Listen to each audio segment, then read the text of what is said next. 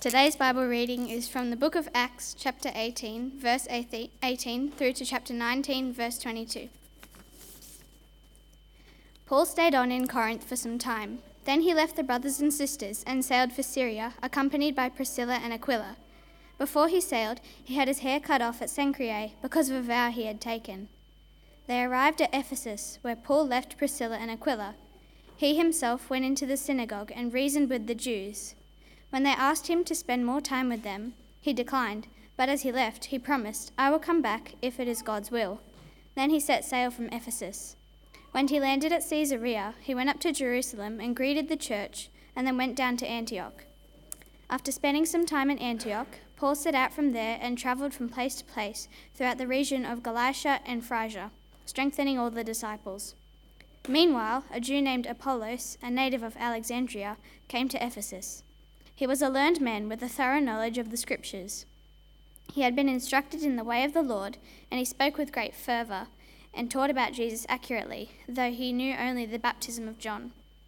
He began to speak boldly in the synagogue. When Priscilla and Aquila heard him, they invited him to their home and explained to him the way of God more adequately. When Apollos wanted to go to Achaia, the brothers and sisters encouraged him and wrote to the disciples there to welcome him. When he arrived, he was a great help to those who by grace had believed, for he vigorously refuted his Jewish opponents in a public debate, proving from the Scriptures that Jesus was the Messiah. While Apollos was at Corinth, Paul took the road through the interior and arrived at Ephesus. There he found some disciples and asked them, Did you receive the Holy Spirit when you believed? They answered, No, we have not even heard that there is a Holy Spirit. So Paul asked them, Then what baptism did you receive?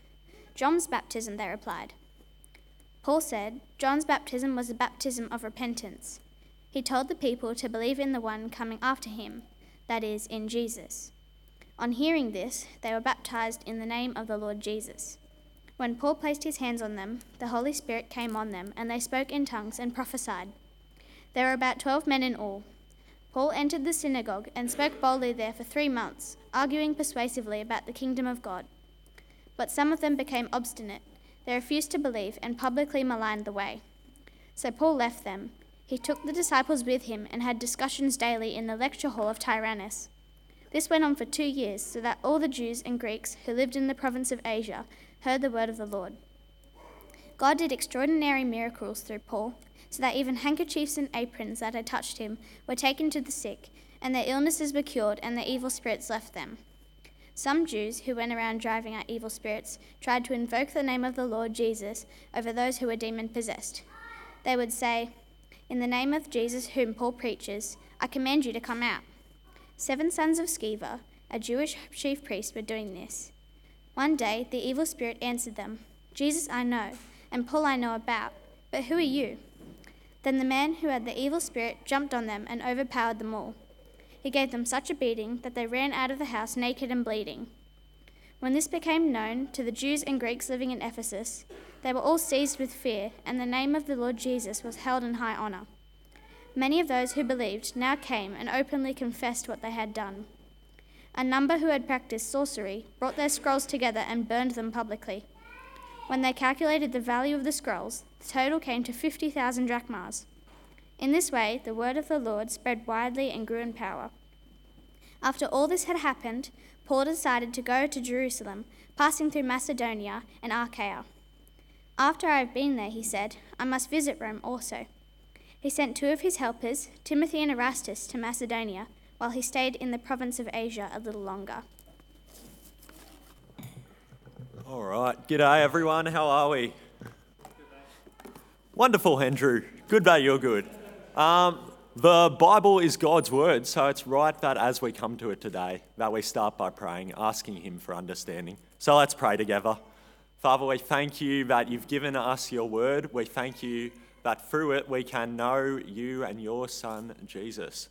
We pray that as we look at this part of your word today, that we'll have a right understanding of it, that we may love and serve Jesus more.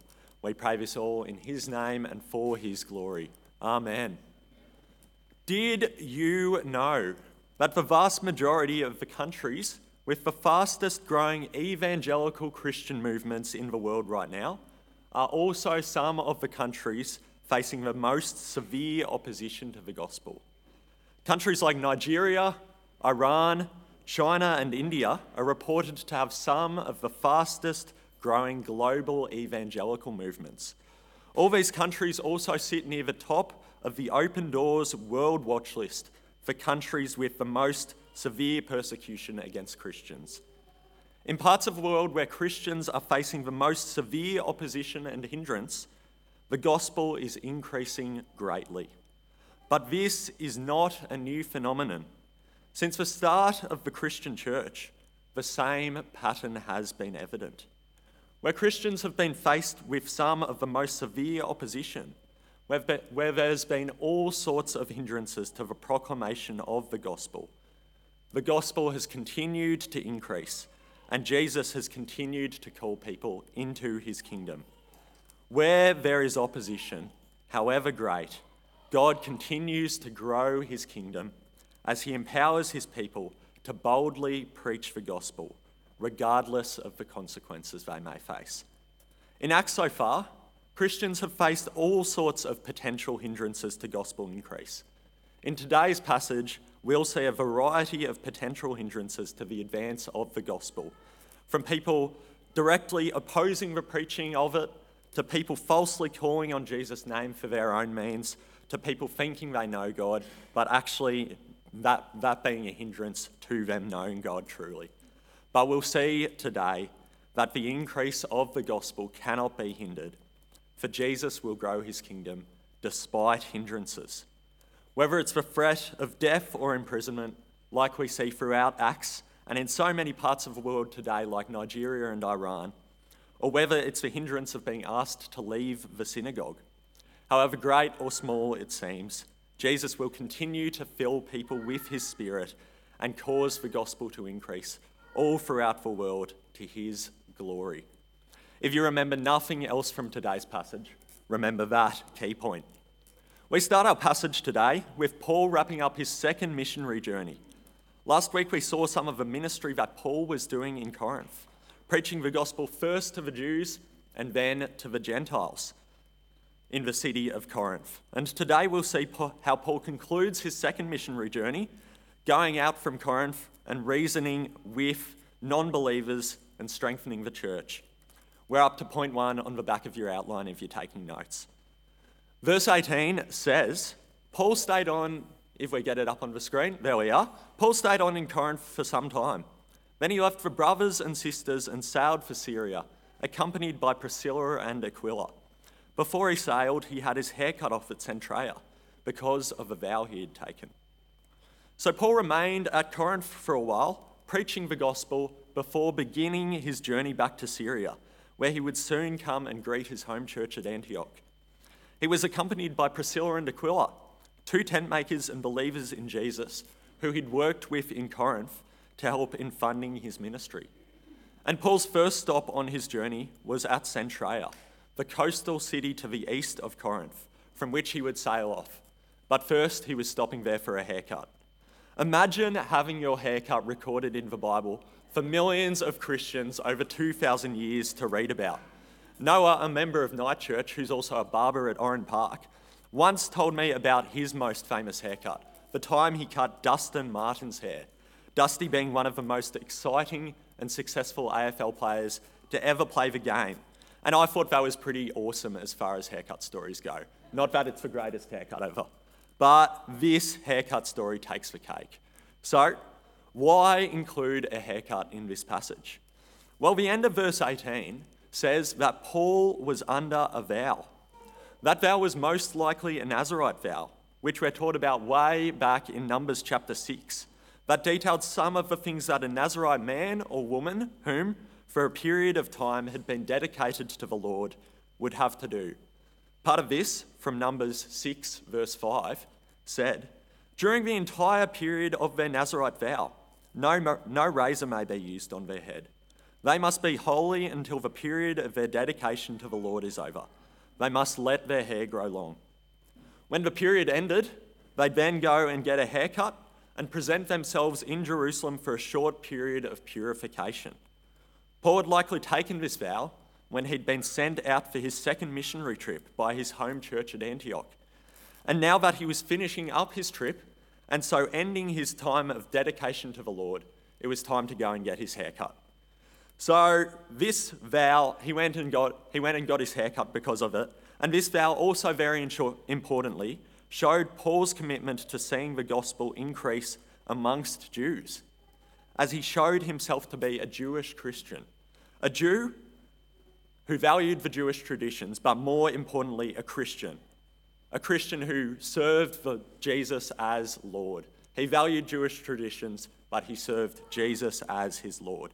So Paul got his haircut, and then we move on to verse 19, where he comes to Ephesus. We read from verse 19 that they arrived at Ephesus, where Paul left Priscilla and Aquila. He himself went into the synagogue and reasoned with the Jews. When they asked him to spend more time with them, he declined.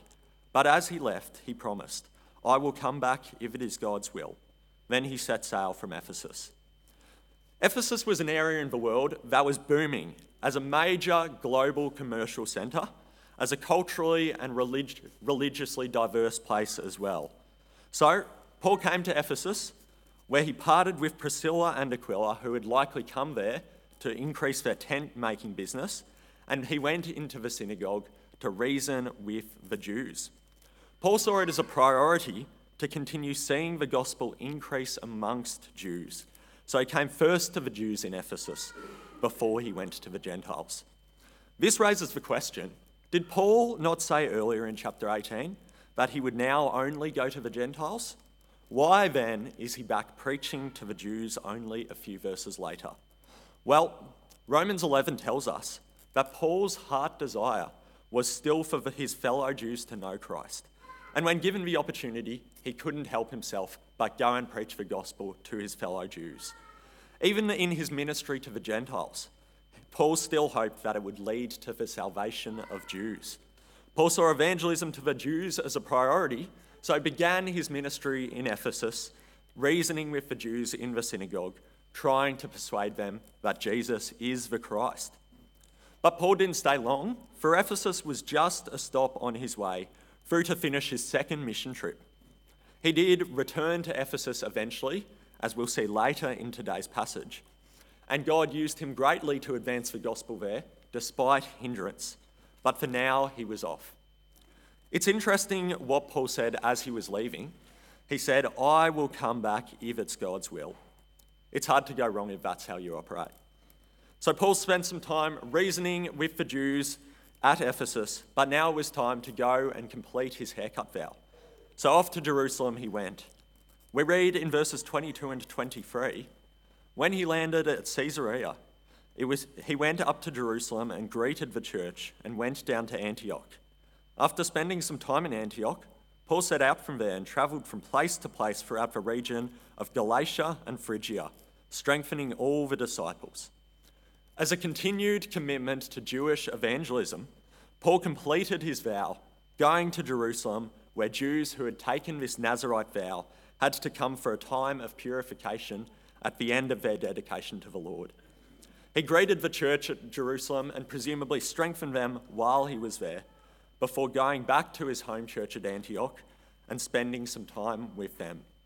We finish this section with Paul leaving Antioch, probably around after around a year and a half of being there, and beginning another missionary journey by strengthening the disciples he encountered along the way throughout the region of Galatia and Phrygia. We've seen so far that Paul's priorities are reasoning, that is, attempting to persuade people of the truth of the gospel, and strengthening those who already know Jesus, that they may keep following him. Those are two priorities that we must have today as well strengthening and reasoning. We make the Sunday church gathering and midweek growth groups a priority because these are times where we can strengthen each other as fellow believers. Keep coming to your Sunday church service, keep coming to your midweek growth groups. They're important. And we need to make reasoning, or what we might call today evangelism, a priority as well, so that we can see the gospel increase and spread to the ends of the earth. We're up to point two now on our sermon outlines if you're following along there. So, while Paul's out strengthening the Christians on his way back to Ephesus, we meet a man now named Apollos. Verses 24 to 26 say, Meanwhile, a Jew named Apollos, a native of Alexandria, came to Ephesus. He was a learned man with a thorough knowledge of the scriptures. He had been instructed in the way of the Lord, and he spoke with great fervour and taught about Jesus accurately, though he knew only the baptism of John. He began to speak boldly in the synagogue. When Priscilla and Aquila heard him, they invited him to their home and explained to him the way of God more adequately. Apollos was a Jew who knew the scriptures well, who had been baptized by John the Baptist, the man who paved the way for Jesus' coming, and who clearly had an idea of who Jesus was. He'd recognized that John's baptism was pointing to Jesus, for he spoke of Jesus rather than of John, and he even spoke of Jesus accurately. However, it seems that he didn't truly know the gospel. For in the second half of verse 26, we see that Priscilla and Aquila, who had remained in Ephesus, had to invite him to their house so that they could give him a complete explanation of the gospel. Apollos may have known of Jesus and even recognized Jesus as the fulfillment of John's baptism, but for some reason, he had not grasped that Jesus had died for his sins, that he died and been buried, that Jesus had been raised from the dead, and that Jesus had ascended into heaven and now was seated there as Lord over all creation and the Messiah, God's anointed King. He was hindered from truly knowing Jesus up to this point by his inadequate knowledge of the saving work of Jesus. John's baptism alone was not enough for Apollos' salvation. But as a true follower of John, when he heard the gospel explained to him, he turned and followed Jesus.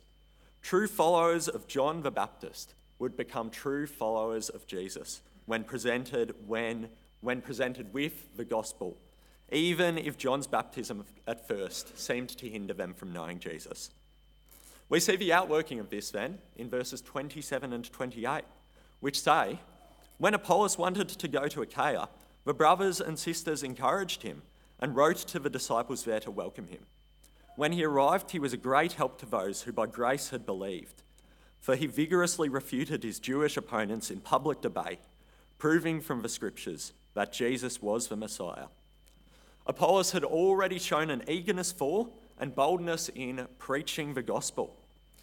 So he was sent out to keep preaching the gospel, now that he knew the gospel, throughout the world.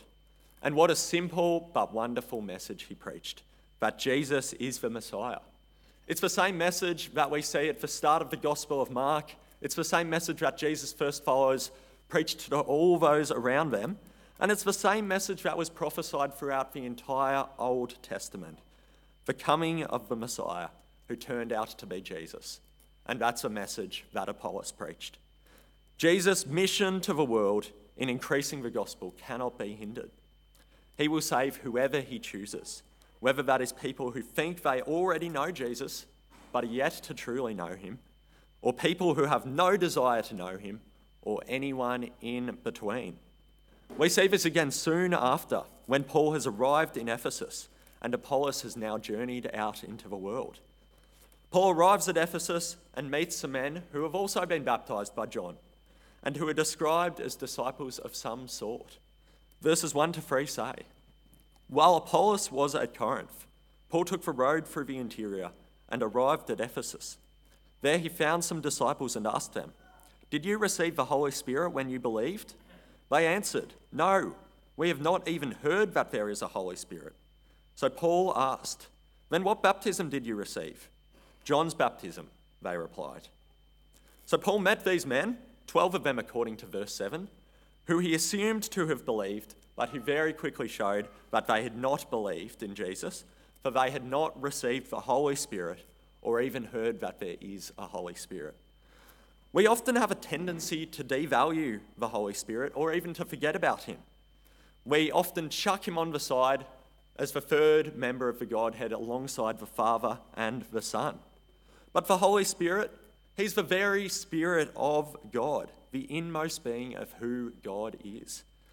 And he's necessary for our salvation, as we see with these men who clearly haven't been saved because they haven't received him. and he's necessary for our ongoing sanctification as well. That is, our continual growth in godliness. So when Paul saw that these men hadn't received the Holy Spirit, alarm bells started ringing in his head. He asked them what baptism they'd received, and they'd only received John's baptism, a baptism that pointed to the coming of the Messiah, but not one that alone was sufficient for salvation. So Paul told them what they needed to hear. Starting from verse 4, he said, Paul said, John's baptism was a baptism of repentance. Yep, it's up. John's baptism was a baptism of repentance. He told the people to believe in the one coming after him, that is, in Jesus. On hearing this, they were baptized in the name of the Lord Jesus. When Paul placed his hands on them, the Holy Spirit came to them, and they spoke in tongues and prophesied. There were about 12 men in all. Just like we saw with Apollos, John's baptism was not sufficient for salvation. And in fact, it was meant to lead John's disciples to eventually becoming Jesus' disciples. It was a baptism of repentance that was meant to culminate in people believing not in John, but in Jesus, being baptized in Jesus' name and being indwelt by the Holy Spirit. It was maybe a good start, but it wasn't sufficient for salvation. Therefore, it proved a hindrance to these 12 men knowing Jesus. But as we're seeing today, the increase of the gospel cannot be hindered, for Jesus will grow his kingdom despite hindrances. And he did just that. When Paul told these men the true gospel, as followers of John the Baptist, they repented, believed, and became true followers of Jesus, who were now indwelt by his Spirit. And they spoke in tongues and prophesied which of course we know are necessary parts of salvation. Except they aren't. So, why include this detail in the story then? Well, in this case, it seems that speaking in tongues and prophesying were crucial indicators for these men who'd previously only been baptized by John, but they had now been baptized in the name of Jesus and did, in fact, have the Holy Spirit dwelling inside them, the Holy Spirit that Paul had told them of. A similar thing happened in Acts 2 on the day of Pentecost, where the disciples were filled with the Holy Spirit and spoke in tongues and prophesied, beginning the global proclamation of the gospel. Speaking in tongues and prophesying seemed to be an important indicator for these particular people of their salvation and receiving of the Holy Spirit. But it is not a necessity for salvation. This section is descriptive, not prescriptive. It describes what happened to these particular people, but it does not prescribe what must happen to be saved. As we see in many other parts of Acts where people are saved and they most certainly don't speak in tongues. We come now to our third and final section. Point three on your sermon outlines if you're following along. And I'm going to have a drink of water quickly.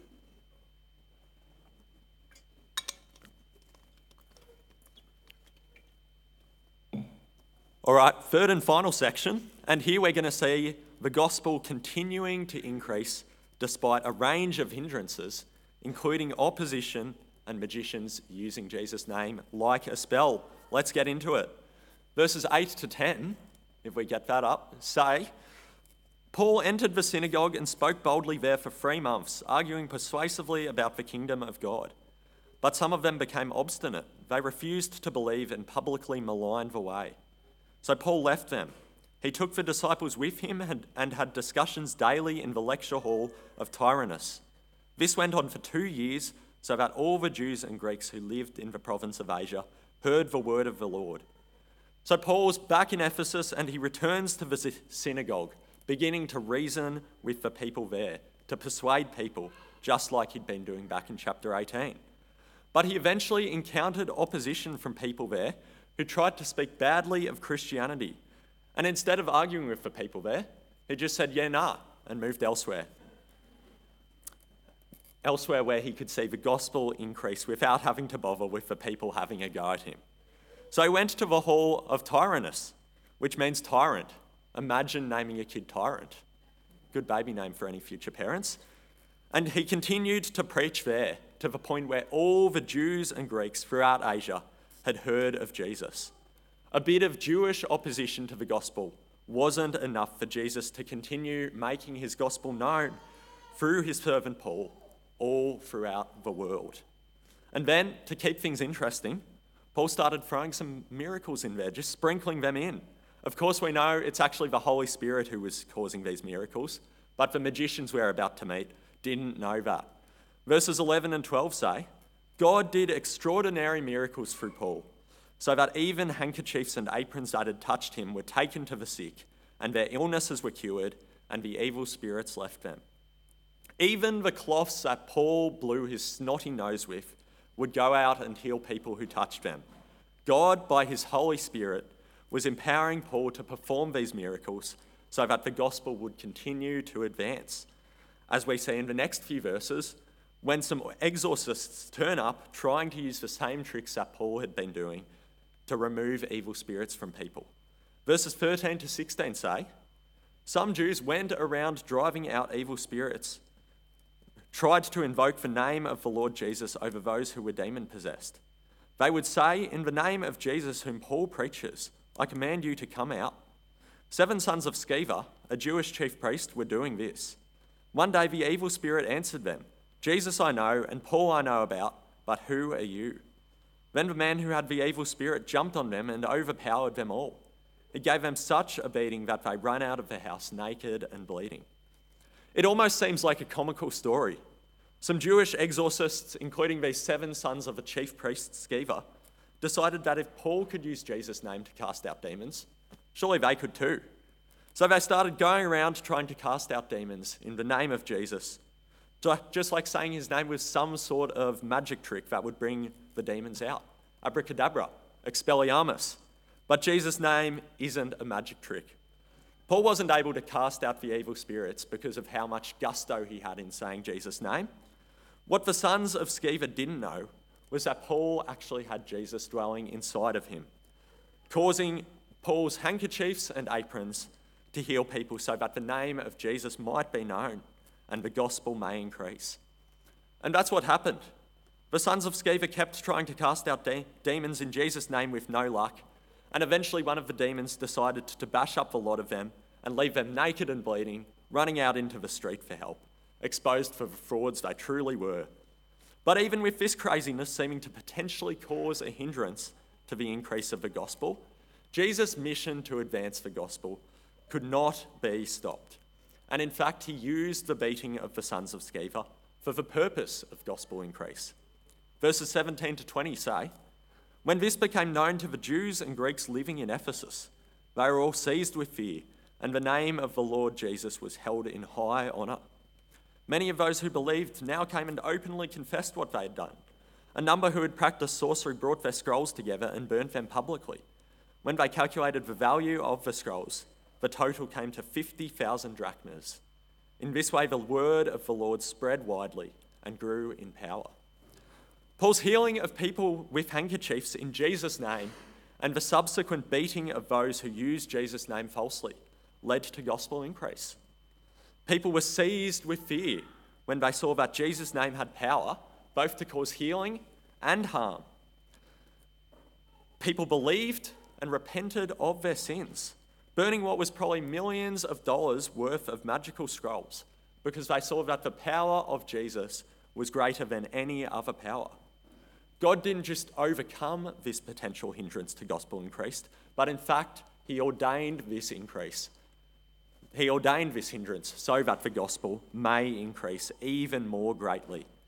God even has control over the evil spirits who recognized Jesus and Paul, but who didn't recognize the sons of Sceva. When Jesus chooses to save, it doesn't matter what worldly things get in the way, for he has power over all of them and will complete his saving work, regardless of human factors.